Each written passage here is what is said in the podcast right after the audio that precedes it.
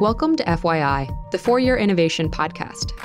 This show offers an intellectual discussion on technologically enabled disruption because investing in innovation starts with understanding it.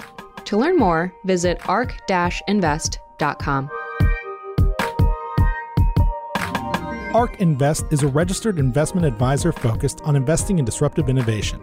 This podcast is for informational purposes only and should not be relied upon as a basis for investment decisions.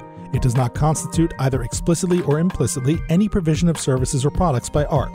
All statements made regarding companies or securities are strictly beliefs and points of view held by ARK or podcast guests and are not endorsements or recommendations by ARK to buy, sell, or hold any security. Clients of ARK Investment Management may maintain positions in the securities discussed in this podcast. Hello, and welcome to the For Your Innovation Podcast. My name is Dan, ARK's Client Portfolio Specialist. This podcast episode will be a little bit different than the more science and technology focused episodes you may be used to. Today, I am joined by Ren Leggi, ARK's Client Portfolio Manager, to discuss his recent market research about the equity market cap associated with technology enabled innovation, which is on our site. It is the most recent blog post at ark invest.com. Uh, if you'd like, you can pause and open that up and follow along with this discussion. Um, now, before we dive into really the meat of this discussion, Ren, could you walk us through your background briefly? Sure. Thanks, Dan. So I joined ARK back in October of 2018, and I came from the due diligence side of things. I was responsible my last role was at Capital One's Wealth and Asset Management Division, and I was responsible for uh, vetting managers, um, kind of focused more so on the equity side.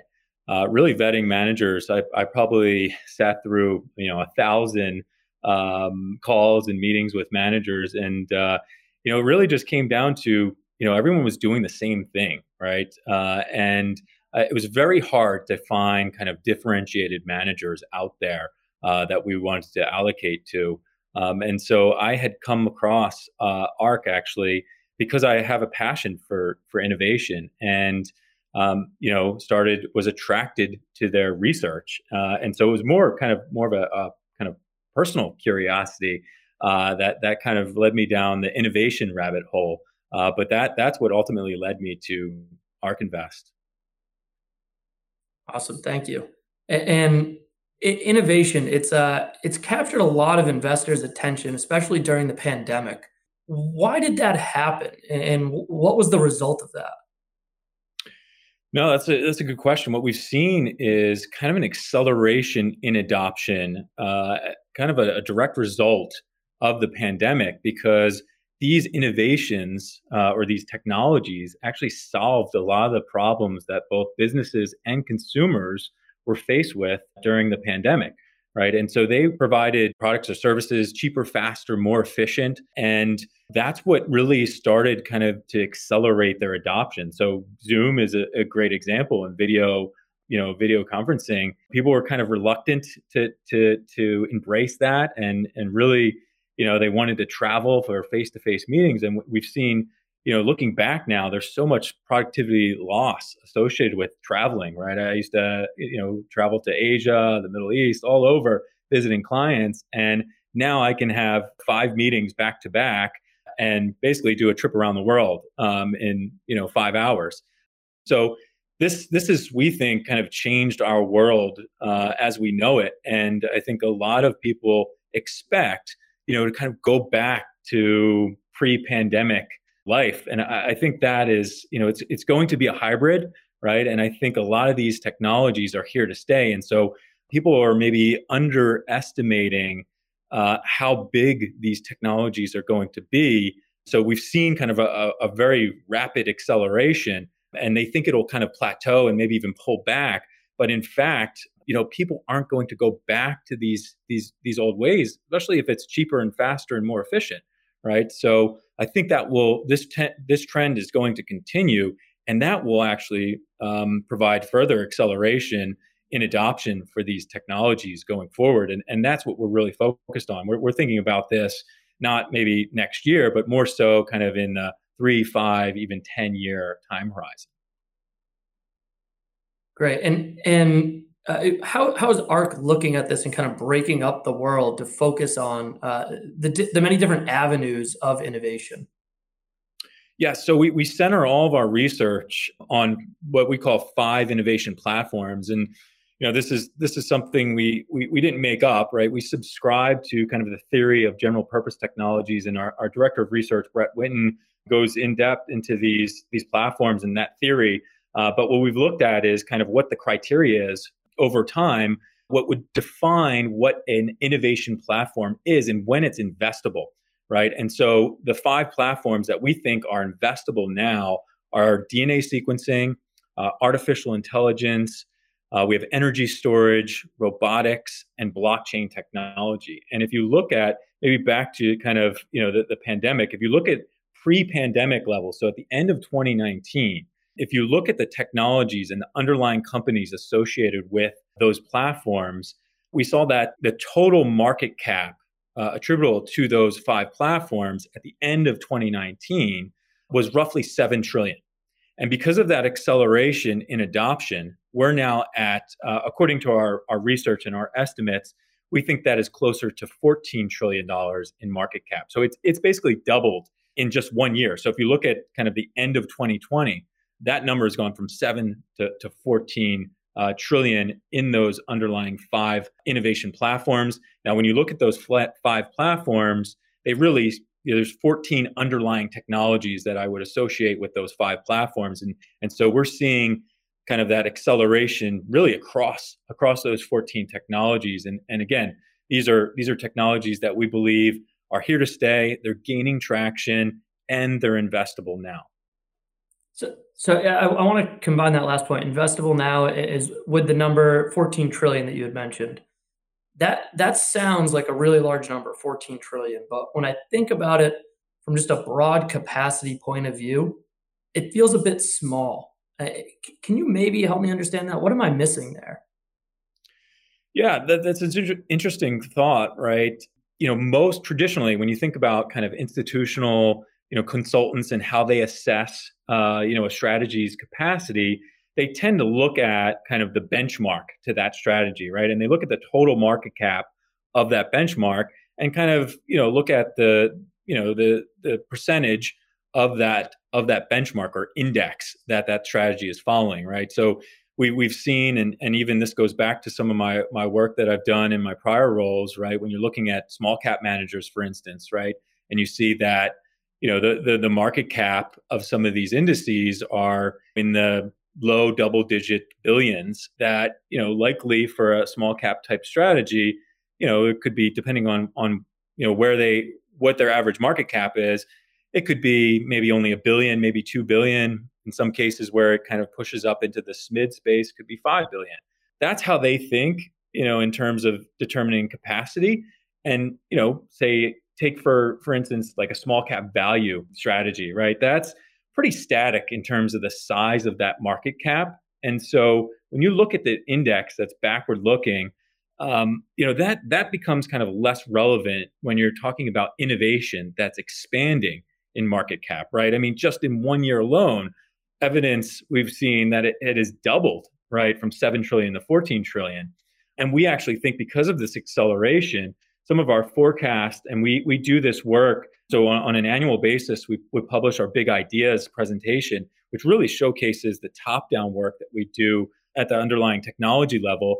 And as we're going through some of these these updated forecasts and, and pushing them forward, in some cases we're looking at what what 2030 will look like.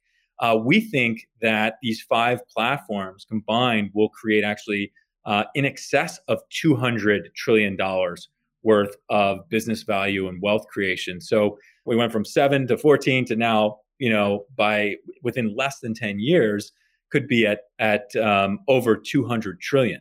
So that that that's a big number, and you would expect capacity to kind of scale exponentially when you're talking about innovation. Okay, so so 14 to over 200 trillion by 2030, I think is what I, I heard from you there. It that jumps off the page a little bit. Uh, can you maybe just help me understand that growth a little bit better? Like, what am I missing? What's really going to drive that? Sure. I mean, so one of the things that I think a lot of investors and, and really the market is kind of underestimating is is the convergence between and among these technologies, right? And in fact, Cathie and, and Brett are, are working on a piece, maybe the, the next blog or, or white paper, uh, around this convergence in technologies and how these S curves are actually leading to this exponential growth opportunity uh, in the next five, ten years. So, you know, a good example would be in the genomic space, right? There, there's really kind of three technologies that are now converging uh, that is creating, we believe, is going to create a tremendous amount of value in terms of the underlying companies associated with some of these underlying genomics focused technologies. So you take CRISPR gene editing or just broadly gene editing, combine that with DNA sequencing, and then you combine that uh, with artificial intelligence.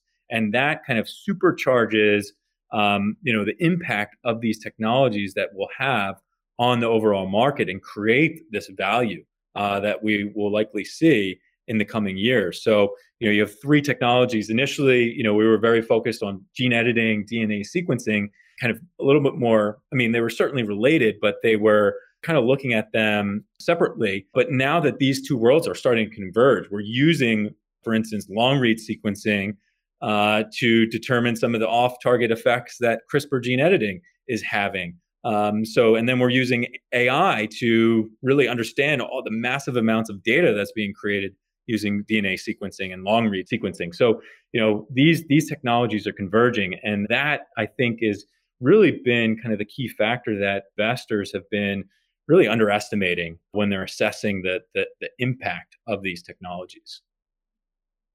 Thanks. So, so you know, convergence being the key there to this growth. How how can I monitor this growth and, and kind of gauge where you know how it's moved over time as I watch it scale from you know by your expectations 14 to over 200. I, it, it's difficult for me to sort of point to some kind of benchmark and just know you know this is how I can track this. Can you help me with that a bit? No, it's it's something that uh, a challenge that I I faced with you know earlier in, in my career as well, right? Um, you know, luckily or, or thankfully to MSCI uh, recognize this, and just recently they have launched a suite of innovation based indices, and you know now we kind of have a, a bit of a sense of of how to measure this over time, and so they launched the MSCI ACWI IMI Innovation Index and what we can see there, you know, we we've actually pulled some of, and this is this is in the blog, right? We pulled some third party data from them, kind of validate what we're seeing in innovation, right? And and so this is serving as kind of a, a way to to kind of measure it, the the growth in in global global innovation, and we're seeing that the market cap uh, is expanding for these opportunities. And, and we're seeing it even in the underlying MSCI Innovation Index. So you know, in terms of the number of names in that index, we've seen it triple. You know, we're seeing the number of names increase. That is also expanding capacity for innovation. We're also seeing the increase in the, the percentage market share of the broader market. So, innovation as a percentage of the overall global equity market cap has expanded. It's gone from 3% to 18% now. So, it's taking a larger share and uh, you know we see investors are starting now they have kind of they, they can see this data right and you know i always i always go back to the emerging markets as an example in the late uh, 1980s uh, and early 90s where msci recognized this pretty early on as well a lot of investors didn't have exposure to emerging markets and they created a suite of indices to track those underlying companies in each of those local emerging markets and gave investors a way to, to invest in them. And I think this is this is what they're they're doing now with innovation. So it's provided us with you know additional data points that we can point to that you know provide some insight into how innovation is expanding over time and how we believe it will continue to expand. Interesting. Okay, so so yeah, you're seeing a lot of expansion just in number of names as, as well as gaining market share on the rest of the global uh, market cap. So I I'm I'm beginning to understand a little bit why you, how and why you can see you know this capacity growing over time. But you know what what I kind of come back to and what's in the back of my mind right now is a lot of these names. You know, it's it's early innings, uh, and they can be a bit illiquid. Uh, you know, just being smaller and and you know, many of them they're not really popular holdings. Um, so I'm I'm wondering how you kind of think in terms of that, you know, liquidity of that index and these innovative names. Yes, no, that, that's certainly a, a, topic that comes up very often, right? When when people associate innovation as kind of the the smaller cap names, and what we've seen is, and, and we pulled some data from MSCI again, they had conducted some analysis on the average days to trade the MSCI ACWI IMI Innovation Index. And so if you go back to the end of, of 2013, the average days to trade was roughly about 85 days, right? And if you look at that fast forward, you know, seven years that we have data, that has been on a rapid decline. And I think right around kind of midway through 2017, it dropped pretty significantly to below 10 days. And now it's on average, it's at 2.7 days uh, to trade. And so that I think really suggests how liquidity has improved for innovation over time. And we would expect that number to continue because of how innovation is continuing to expand and and more opportunities coming to market. So, you know, that should only improve over time. We're also seeing the market caps of these underlying innovative companies expand organically, right? And so, you know, we're starting to see the market caps push up and, and we're seeing a lot of these innovative names come in you know, maybe at kind of the higher end of the small cap uh, spectrum. In, in some cases, we're seeing that, you know, when you talk about how these, you know, how the adoption rate of these five platforms have accelerated, you know, we're seeing that it may not make sense to invest in these smaller, almost binary companies, right? When you're looking at kind of an innovation platform within, you know, energy storage such as uh, electric vehicles, right? You know, it's going to take a lot to compete with a company like, say, Tesla, that's really starting to to dominate market share there. You know, the competition we'll likely see maybe coming from the traditional auto space rather than kind of a, a private company that that really doesn't have a, a, proof of concept yet. So naturally, we're starting to see a lot more opportunities start to come into the, to our portfolios, maybe at the the mid to even large cap sizes. Okay, interesting. So so you know you talked about the you know gaining in the size as well. This this index is it U.S. focused? because innovation, you know, it, it cuts across geographies. It's a, it's a global concept. I'm curious if I can get a little more uh, understanding of that there. Yes. So, you know, again, we we went to MSCI for some of this data to to validate what we were seeing in our own portfolios.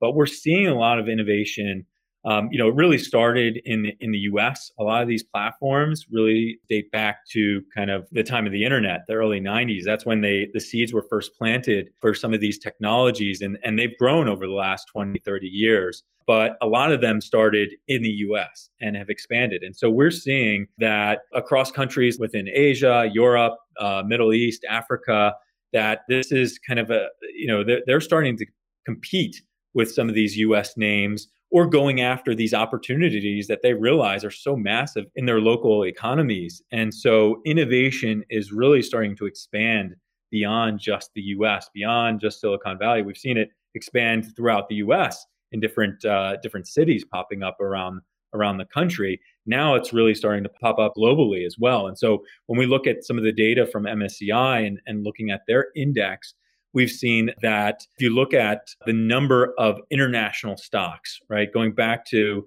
uh, the end of 2013, uh, it, it, basically has doubled in the last seven years from 98 names to uh, 209 names. We think that trend will continue just based on what we're seeing where innovation. So we're, we're starting to see a lot more names pop up that are associated with these five platforms. Again, in in areas, uh, parts of Asia, parts of the Middle East, and Europe as well. Okay, so number of names just increasing, and you had mentioned that earlier as well. That kind of makes me think here. You know, a, a trend that had been going on for quite some time was just private companies staying private for longer. Isn't that shrinking the capacity for innovation, not expanding it? You know, it's interesting. It's actually quite the opposite now. Uh, that had been kind of, I would say, a trend for the last decade or so right? We've seen a lot of, you know, the Ubers and others, a lot of these unicorns staying private for much longer. And I think really, really around the pandemic, that trend has actually started to reverse. And so we've seen a huge surge in the number of initial public offering IPOs. If you also include direct listings, we also include SPACs. Um, and these tend to be kind of those innovative names. And if you just look at the data going back to 1999, right? So which, which started with you know kind of the, the internet bubble, right? That that was the last high where we've seen you know anywhere from five to 600 IPOs. Uh, I think it was in 99 and, and 2000.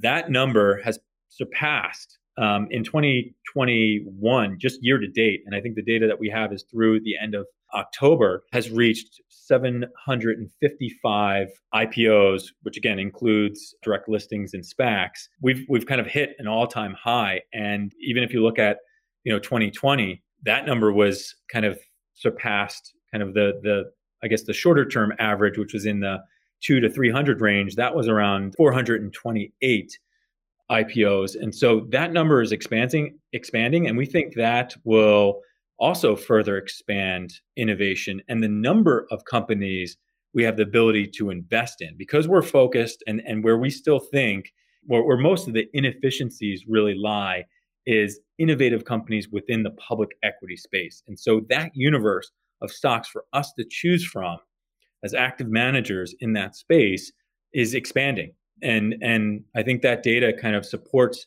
that case that we're seeing tends to be a lot more innovative companies coming to market. And because the reason behind that I think is because you know these these companies in order to stay competitive and in order to really expand they need to turn to the capital the capital markets to fund these opportunities. So when you're looking at r&d costs capital expenditures and even to fund some of these you know strategic and maybe even more aggressive acquisitions to, to help them stay ahead of their incumbents you know they're turning to the capital markets. It's, it's a lot easier to scale uh, as a company within the public equity markets. Um, and they're coming in you know at, at pretty attractive we believe pretty attractive valuations if they're raising equity that will fund kind of their their longer term growth.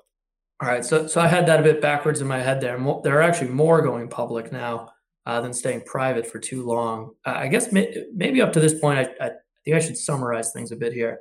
Uh, there, it sounds like there are really three dynamics evolving. Uh, you know, there, there's a introduction to innovation-based indexes, so investors can kind of follow along and, and, watch this progress and, and see what's happening. Uh, there, I think you mentioned as well uh, a global expansion. You know, this isn't just Silicon Valley or or in the U.S. solely it's global. And then finally, what you just touched on, you know, more companies coming public than staying private for too long uh, to to gain access to capital and fight for these, uh, you know, large opportunities. Based on all that, uh, and you know, all, all, these points of leading to capacity expansion, I, I guess my question would be, what do you think your capacity could be? You know it, it's it's a question that comes up pretty often right? And and because it's you know it's constantly expanding you, you have to constantly reassess right? And and certainly as it expands exponentially it becomes a little harder to kind of forecast exactly what capacity could be. But i mean just thinking about you know the 14 trillion that we're at today right? Uh, ARK's ARK's aum is roughly in the you know 65 billion you know, we're we're still just a fraction of a percent versus the total market cap of uh, publicly traded, what we would deem kind of innovative companies. And if we expect this going to, you know, over 200 trillion by 2030, I mean, even if our assets were to grow to a trillion dollars in, in 2030, we would still be only just a fraction of a percent. So you know, we think we still have a lot of, of room to grow uh, and capacity, you know, for innovation will expand over time. Okay. Yeah. When, when you kind of put the numbers behind it, that makes a lot more sense. I, I want to shift gears a little bit uh, and just talk about innovation kind of a different light here. It, it's very controversial. And that leads to a lot of volatility in the markets for these types of, uh, you know, investments, which can scare investors and allocators. Uh, I I just want to ask you, you know, what how do you view volatility? Yes. I mean, so a lot of investors just generally associate volatility, certainly with risk, but they, they associate it with down markets. And, you know, from our perspective, volatility isn't necessarily a bad word and maybe even may not be when you're talking about innovation you know the best measure of risk and we we think we'll likely see higher volatility market environment going forward and it could be driving actually upward market movements so volatility can can come in, in, in two forms and so it really shouldn't be looked at as kind of a, you know a bad word you can be in an upward market with higher volatility.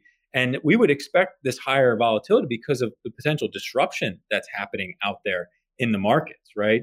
And so as we start to see this increased volatility, maybe it starts with some of these innovation based companies. You know, we use that as kind of an opportunity to take advantage of, you know, whether it's a market sell off or just increased volatility in our stocks just moving around in the short term. Our time horizon is a minimum five years right? So we we have the ability and flexibility to kind of pick our spots. Um, you know, we we we think of ourselves as long-term investors, but really short-term contrarians. And so again, we can kind of use that volatility to our advantage. Maybe let me just uh, dive in on that last point a little bit, using the volatility to your advantage. Can, can you expand on that? You know, how, how are you actually taking advantage of that volatility?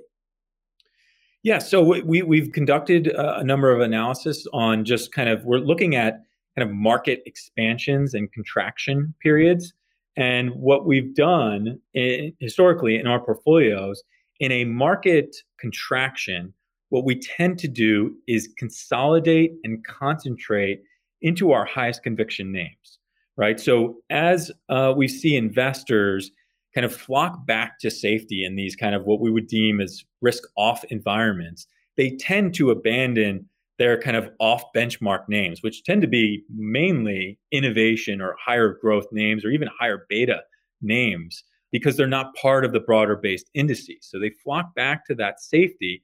And so as a result, a lot of these innovative companies are disproportionately punished. And you know, from our perspective, nothing's really changing from a long term perspective on whether it's the technology or the underlying company. Um, and so that from a valuation standpoint, we just see that, you know, some of our stocks just got much cheaper than they were. And so, you know, we look at that five year expected return on the stock based on our five year expected price target. And we see that compound annual growth rate increasing meaning that it's becoming more attractively valued. And so we can have the opportunity to concentrate into those names, really buy into that weakness as long as our long term conviction in the underlying company remains intact. In some cases, it could even be our conviction is increasing. And so um, that they may even further justify taking a larger position in some of these names. And you know, one of the, the things that I think go overlooked as well is people associate kind of back to volatility, right? Where people look at the underlying technologies and they say, oh, genomics, that is just way too risky, way too volatile. But when you compare, you know, genomic stocks to say robotic stocks or even, you know, some blockchain related stocks, they have very low correlation.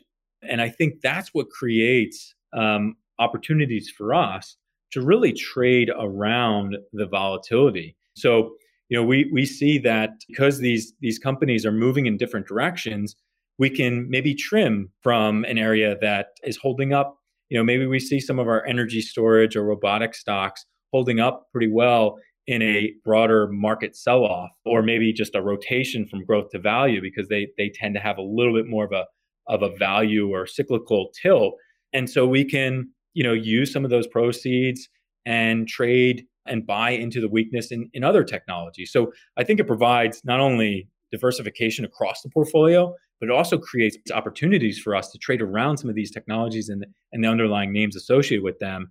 Uh, and we've seen that taking kind of more of an active approach has helped kind of you know lead to improved results uh, according to some of the data that we've we've seen in our own strategies right? Versus just taking more of a buy and hold because innovation is is constantly evolving and and the leader today may not be kind of the leader next month. And so you know as our views change we incorporate that into the portfolio. We don't we don't say hey we found this great stock. We're going to hang on to it for 5 years if we see a lot of volatility in the market, we can kind of trade around that volatility. You know, we can try to um, capture some trading alpha on those positions. Okay. So, yeah. So, so you're taking, you know, that, that increased volatility and innovation, you're kind of taking that, you know, to your own advantage, like you said, and, and waiting for the best opportunities.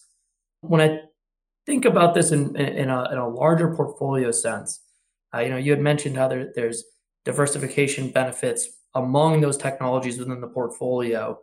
I'm trying to think a lot of portfolios out here that investors have, they tend to be more traditional asset class focused. So if you take innovation and you put it into one of these portfolios, have you done any work on on kind of like what that can look like and how that can impact a portfolio?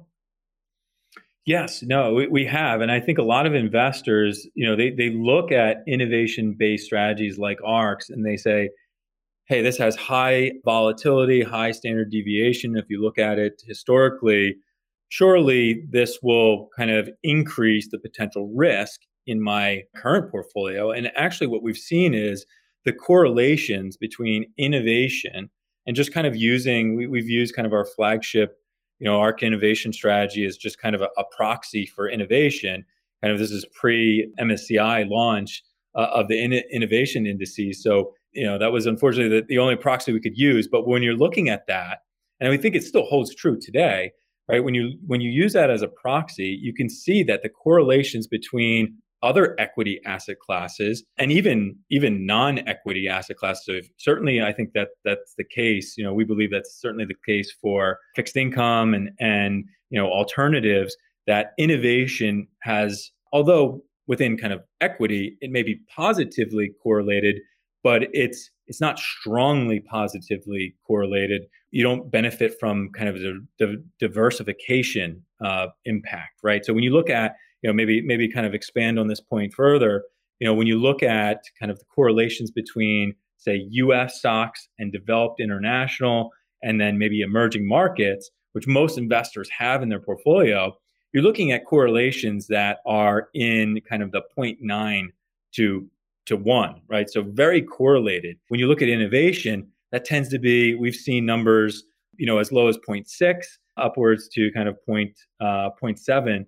Uh, and so that there's there's definitely we think diversification benefits, uh, which would show you know according to some of these studies that we've done improvement in actually the risk return for a total portfolio. We've, we've even seen, uh, which was actually pretty shocking, even shocking to myself, uh, that the the max drawdown when you include innovation in a traditional equity global equity portfolio was actually improved. So both max drawdown and Sort- Sortino ratio, which kind of is focused more on the downside deviation, actually improved as you start to allocate to innovation. And we looked at various kind of weightings, you know, anywhere from 5% to 15% even upwards to, to 20%. And we've seen that impact improve not only return, but also kind of that downside case as well.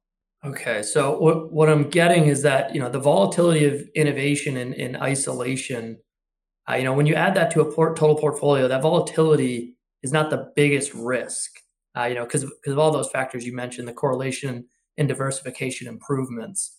So I, I guess my question would you to you would be, you know, what is the biggest risk?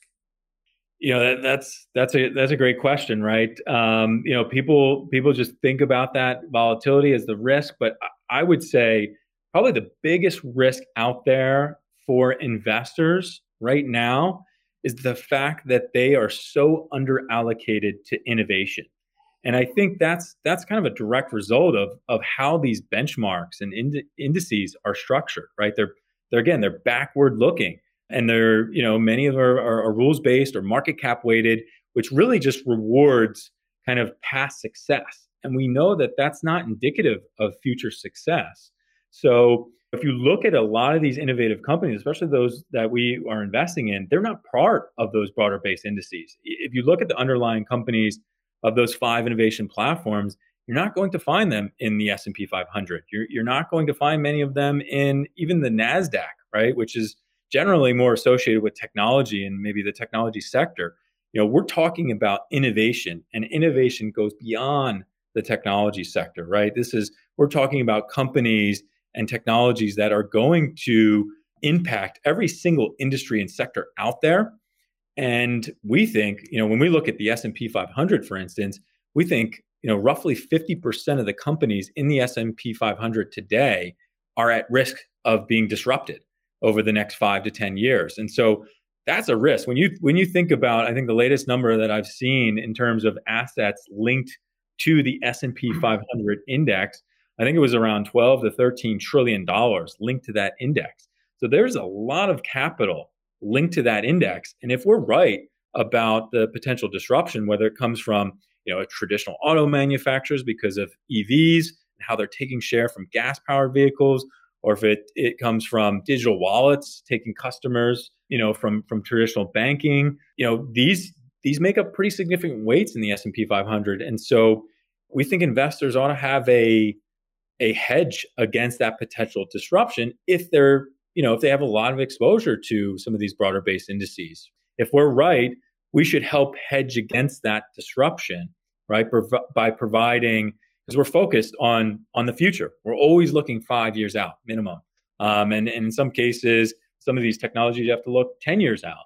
Um, but we're keep looking at and identifying those leading edge companies that aren't part of those broad based indices. They will become eventually those part of the, the broader based indices, but they're not, they may not be there yet.